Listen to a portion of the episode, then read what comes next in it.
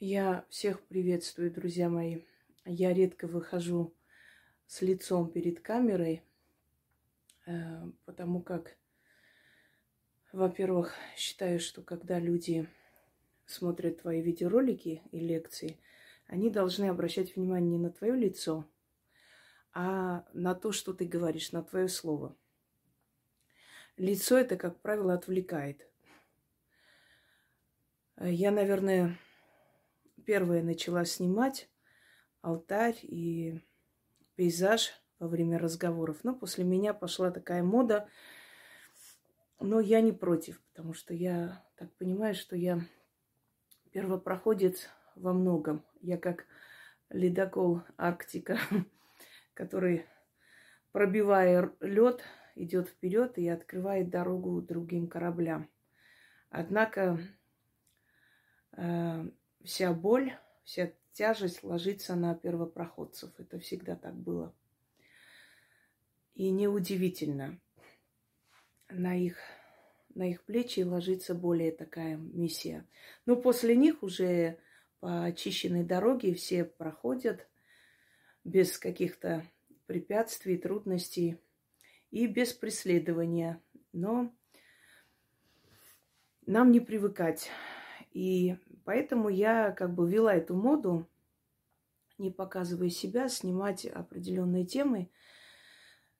Я считаю, что это очень даже, очень даже э, правильно и нормально, чтобы больше делать как бы акцент на ту тематику, а не на лицо.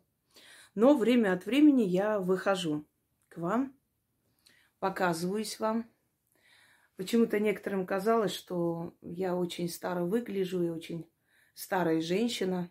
Ну, может быть, считают, что женщины, которые много понимают, знают и мудры, может быть, они кажутся старыми. Сейчас я поправлю чуть-чуть. Секунду. Угу. Все. Э, ну, в принципе, вы правы. Однако, чтобы быть старой, не обязательно быть телом старой. Можно обладать очень старой душой. И этого достаточно, чтобы быть старой. Э, что касается того, что у всех сильных людей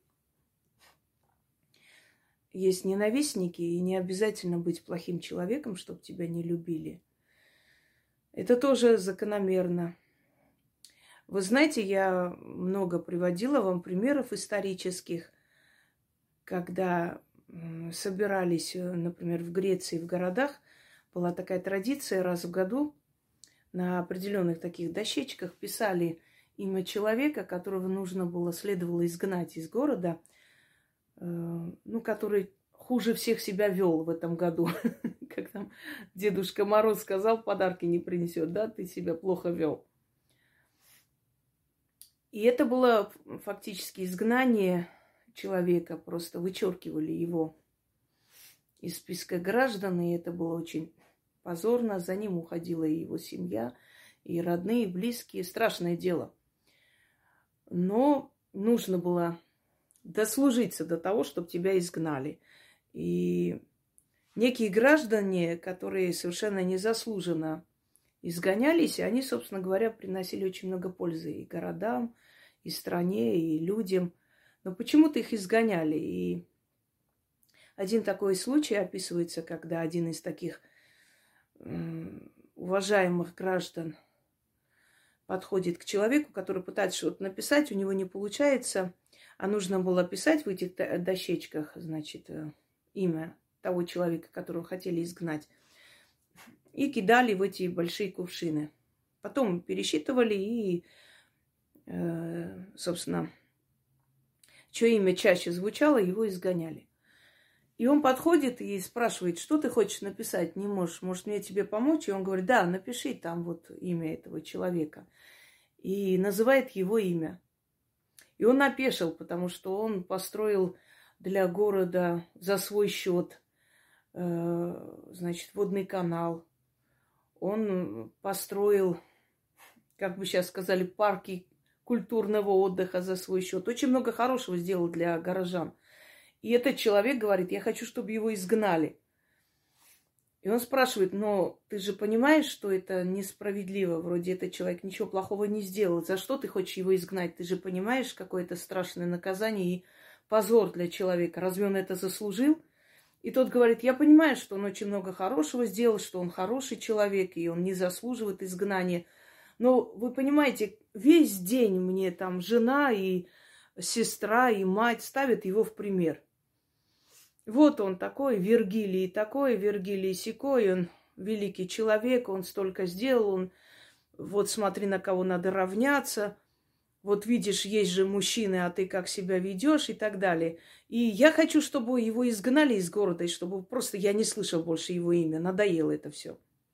Понимаете, поэтому, когда люди говорят, иногда наивные, глупые люди, а вот почему у меня нет врагов, а у тебя есть? Потому что ты никто. Потому что ты по жизни никто. Ты не яркая личность. Твое имя нигде не звучит. А если звучит, то только для того, чтобы над тобой посмеяться и попинать тебя. Ты никто как человек, поэтому у тебя и, может, и нет врагов. Хотя у всех есть, даже у самого незначительного человека, все равно есть кто-то, кто его не любит, понимаете? Но вот таких врагов-преследователей, их надо еще заслужить. Коко Шанель еще сказала, жалость раздается бесплатно, а зависть надо заслужить. Или женщина, которая смогла вызвать к себе ненависть и любовь, не, не зря прожила в этом мире. Я вообще всегда говорю, пусть лучше тебе позавидуют, чем пожалеют тебя, как бедную и несчастную, да, э, чем человека, которому надо помочь, и ущербного. И это правильно. Это стимул жить, идти вперед. Вы знаете, друзья мои, может кому-то показаться, мог ли человек за 42 года прожить столько и понять столько, чтобы кого-то учить. Но я вам скажу, что это не за 42 года понято. Э, на самом деле люди, которые обладают силой, к ним переходит душа, которая была жила еще в, в их бабушках, прабабушках. И вот с этим тысячелетним опытом эта душа, видевшая очень многое в жизни, с этой памятью своей, она переходит к тебе. И, по сути, помимо твоей души есть еще сущность, которая внутри тебя живет, подсказывает, говорит. И поэтому твоя мудрость превосходит э, мудрость твоего возраста, собственно говоря. Поэтому не удивляйтесь. И, кроме всего прочего, очень много из своей жизни, да, и из моего личного опыта.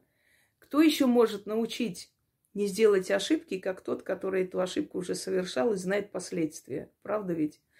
Не может человек, который родился в любящей семье, которого всем обеспечивали, который ни в чем никогда не нуждался, ни к чему не стремился, не может этот человек иметь жизненный опыт, мудрость и учить вас, как нужно добиваться всего, когда вокруг кромешный ад и все рушится. И поэтому почему бы нет?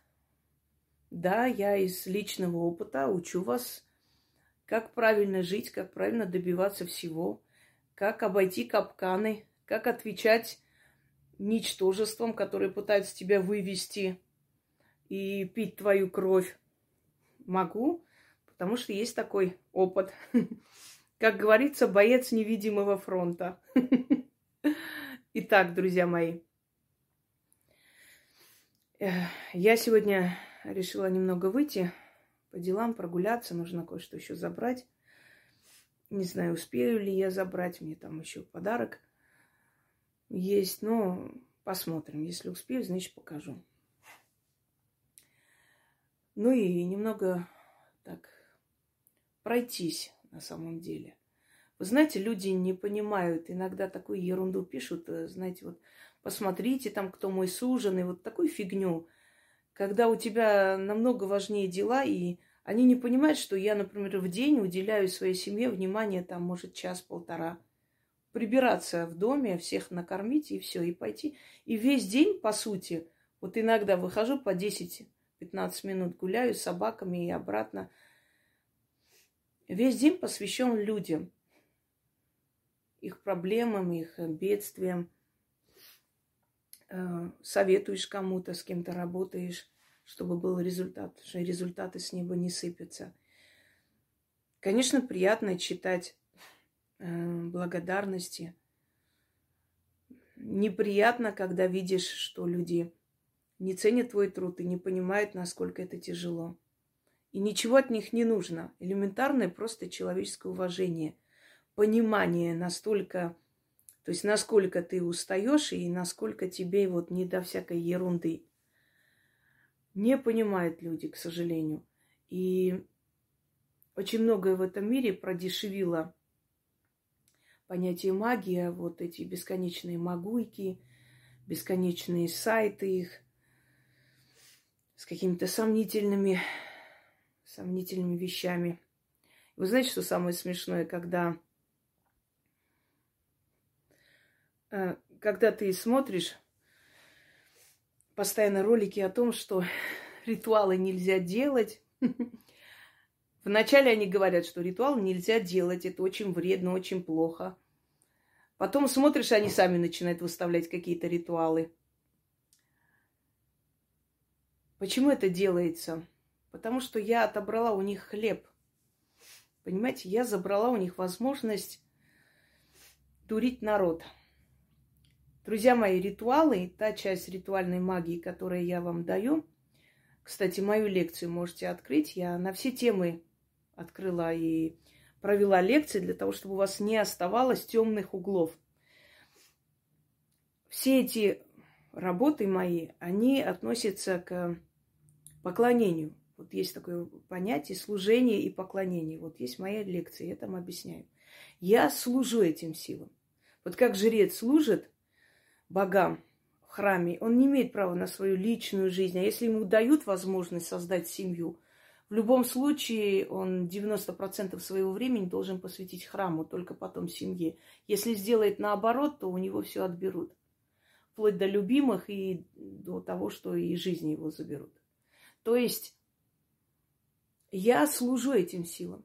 И через меня, и через таких людей, как я, дают людям возможность узнать, как лучше обращаться к силам, что нужно преподнести, как попросить, чтобы они услышали, что они любят, что они хотят.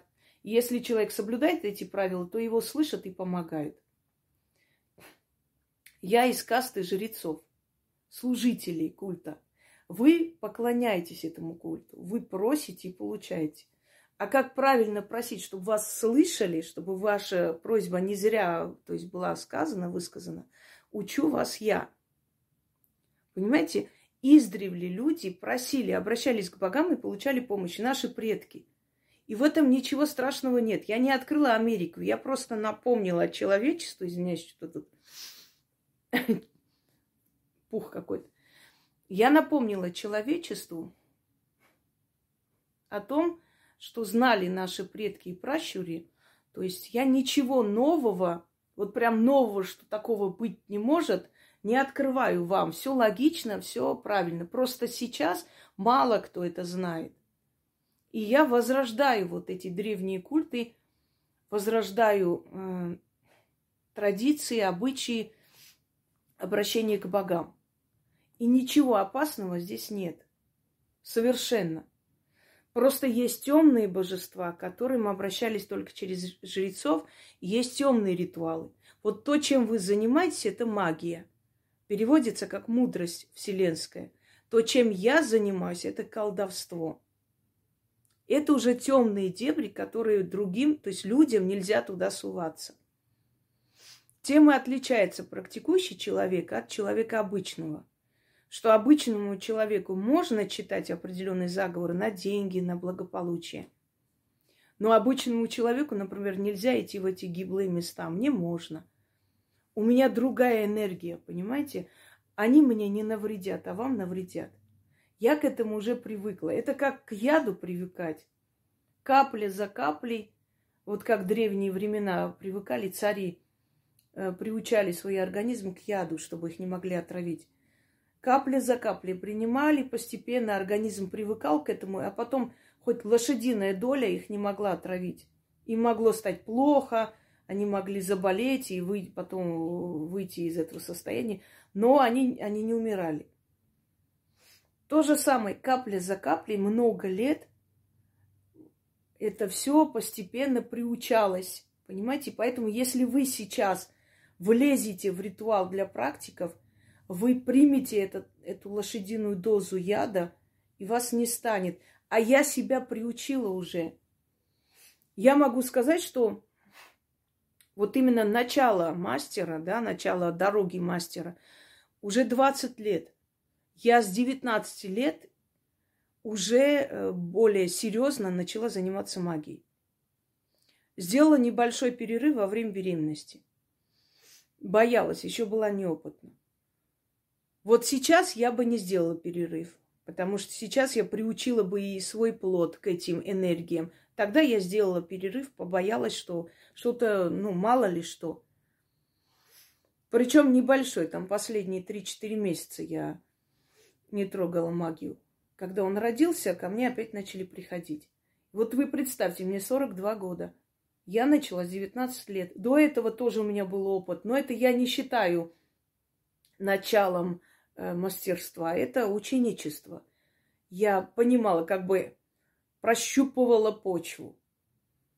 Когда мои э, каналы и мои там профили э, когда-то были в Однокласснике, сейчас, кстати говоря, очень мои, э, мои работы, очень много моих работ, которые я выкладывала, я делала большую глупость в Одноклассниках, тексты выкладывала в группах, и теперь многое используется против меня. Они выложили, они переделали под себя, а когда я выкладываю иногда свои работы, начинают сравнивать. Понимаете? Но все приходит с опытом, мы все ошибаемся. Не ошибается тот человек, который ничего не делает. И эти все работы постепенно я начала выкладывать, и когда уже меня начали узнавать, мои одноклассники, увидев эти профили, не удивились совсем. Они не сказали, ты этим занимаешься. Нет, они сказали, но это было дело времени. Мне все говорили, это дело времени. Я всегда говорила, я не буду этим заниматься профессионально, я просто вам помогаю и все. Ну, придет время, и ты все равно будешь этим заниматься, потому что это твое. То, что я была странным ребенком и многое предугадывала, как им казалось, говорила, и они удивлялись, понимаете, когда во время грузино-абхазского конфликта ко мне приходили, и я говорила, кто живой остался, а кто нет. Сначала это воспринималось как-то несерьезно. Меня даже дома ругали, и бабушка ругала. Ты там, ты хоть понимаешь своими сопливыми мозгами, как это больно, что ты там играешь, что ли? Для тебя это игра смешно, а ты знаешь, что такое сына хоронить. Она злилась на меня, что я лезу в это все. Но потом, когда женщины действительно убеждались, что я говорю правду, и начинали приходить ко мне, тогда убедились, что я вижу. И мне дома все время говорили, ты будешь как своя бабушка, одинокая, тебя будут бояться, ненавидеть, зачем тебе это надо? Не понимая, что не я выбираю, понимаете? Я теперь смотрю на людей, которые могут спокойно жить, они лезут в магию, они лезут в колдовство, не в магию, а в колдовство те дебри, в которые им нельзя никак.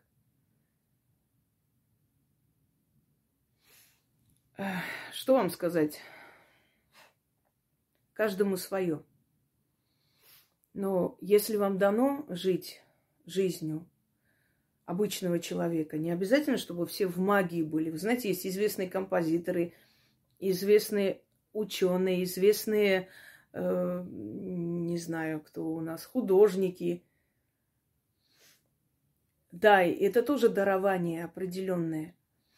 Без этого внутреннего стержня человек не может добиться успеха в любом поприще. Но я имею в виду, что они не в магии, но они не менее известны и богаче многих ведьм, знаете. Не нужно обязательно стремиться в магию. Просто такая мода пошла, знаете, кто хочет резко разбогатеть, подняться, и они в основном приходят из-за денег. Им кажется, что это легкие деньги. Ну, скажут кому-то там, у тебя порча, у тебя проклятие, ну и все, что еще надо говорить? Им так кажется. Чтобы тебе верили, доверяли, чтобы действительно увидели в тебе сильного человека, ты должна реально видеть, реально говорить, попадать в точку, помогать. Твои работы должны приносить результат – Ведьмы этим и занимаются. Говорить все, что угодно можно, друзья мои. Можно говорить, что ты там мертвецов выкапываешь, заговариваешь, они там оживляются и ходят. Все, что угодно можно говорить, но верят не слову, а делу. Правда ведь? Поэтому по делам судите людей. И когда начинается ненависть у людей, там злость и зависть, послушайте, вы в это время спите, смотрите там Точнее, видите двадцатый сон, а я работаю. Я утром только прилягу пару часов отдыхать. Я месяцами из дома не могу выйти, потому что мне очень много дел. Я очень ответственный человек. Я не отдыхала вообще ни разу в отпуск за свои все 42 года. Естественно, мне должны быть благодарны люди. Они же видят результат. Я им просто как путеводитель. Я им дала пошагово, как жить, что делать, как подняться – Просто захотеть надо. Подняться со стула, вот эту пятую точку, жирную уже, мхом покрытую, извините. Поднимать надо. Посмотреть, что я могу, что не могу. И развивать себя.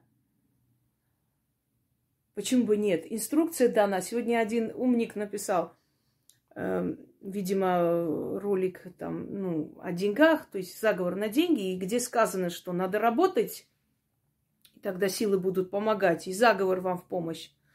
Зачем работ... а, зачем тогда ваш заговор, если деньги надо самим зарабатывать? А вы думали, что вы заговор прочитаете, и сейчас мешок денег как на башку упадет, да? Друзья мои, Вселенная дает нам столько, сколько мы заслуживаем, насколько мы готовы отдать ей свою энергию, время, силы. А заговор зачем нужен, я вам объясню. Можно работать всю свою жизнь и не иметь никакого результата. Не накопить денег, не разбогатеть, не подняться в этой жизни, потому что у тебя нет удачи и нет благословения богов. А если есть благословение богов, то о твоей работе узнают, твою работу заказывают, люди друг другу передают, приходят, покупают. Какая-то сила толкает людей идти именно к тебе, у тебя заказать, у тебя купить. Тебе люди благодарны, тебя замечают. Вот чем помогают заговоры. Заговоры дают человеку возможность своим трудом подняться. Дают ему для этого удачу. Если удачи нет, ты можешь сутками работать, и есть очень много таких случаев у людей, когда они работали, работали, создавались, все равно все рушится, все равно все псу под хвост. Все равно очень много отрицательной черной энергии вокруг. Человек не может подняться. И стоит ему начать читать заговоры, у него накапливаются деньги. У него прекращаются вечные проблемы. И он может уже постепенно видеть результат своих трудов. Вот почему нужны заговоры. Зачем, говорят, они нужны, если надо как там, работать. Вы что, хотите, чтобы заговоры вам и задницу вытирали, и волосы расчесывали? То есть самим ничего делать не надо в этой жизни. Не отдаешь ничего, ничего не получаешь. Отдаешь энергию, время, силы, получаешь обратно деньгами. А как вы хотели? Я не помню, кто-то из голливудских актеров сказал, когда что-то начинаешь, не думай о деньгах, не считай в голове, сколько тебе заплатят, сколько ты заработаешь. Думай только о том, чтобы хорошо делать свое дело. А деньги и слава придут как награда. Это правда. И для этого я вам раскрываю все э, тайные, скажем так, стороны да, этого мироздания. Помогаю вам понять, Понимаете, есть вещи, которые проверены веками, тысячелетиями. Люди иногда не понимают, почему именно так происходит. Отсюда и поговорки рождаются, отсюда и притчи рождаются. Не понимают почему, но вот так вот происходит. И я вам объясняю почему. Потому что есть потаенные такие энергии, есть определенные законы Вселенной, которые, вот если мы делаем следующие действия, мы просто попадаем в точку. Мы соблюдаем этот закон Вселенной, и она сразу вот так все, вот этот механизм начинает крутиться в нашу пользу. А если не делаем, не получается. Можно, есть вещи, которые я не могу до конца объяснить. Я примерно могу предположить, понять, что это могло быть, почему, но до конца объяснить еще у нас мозг не дорос. Мы пользуемся ну, несколькими процентами своего мозга. 5-6% от силы. Это самые интеллектуальные, самые разумные, умные люди пользуются. Вот от силы 5-10% гении просто. Вы представьте, 100% мозга мы не пользуемся этим. Нам еще не дано. Если бы нам было дано, мне, мы, наверное, нашли бы секрет вечной жизни. А может, хорошо, что не нашли. Я бы не хотела вечно жить. Видеть, как уходят мои родные близкие люди, а я вечно живу. Не хочу. У каждого свое время. Воскресите сейчас Александра Македонского, он сойдет с ума.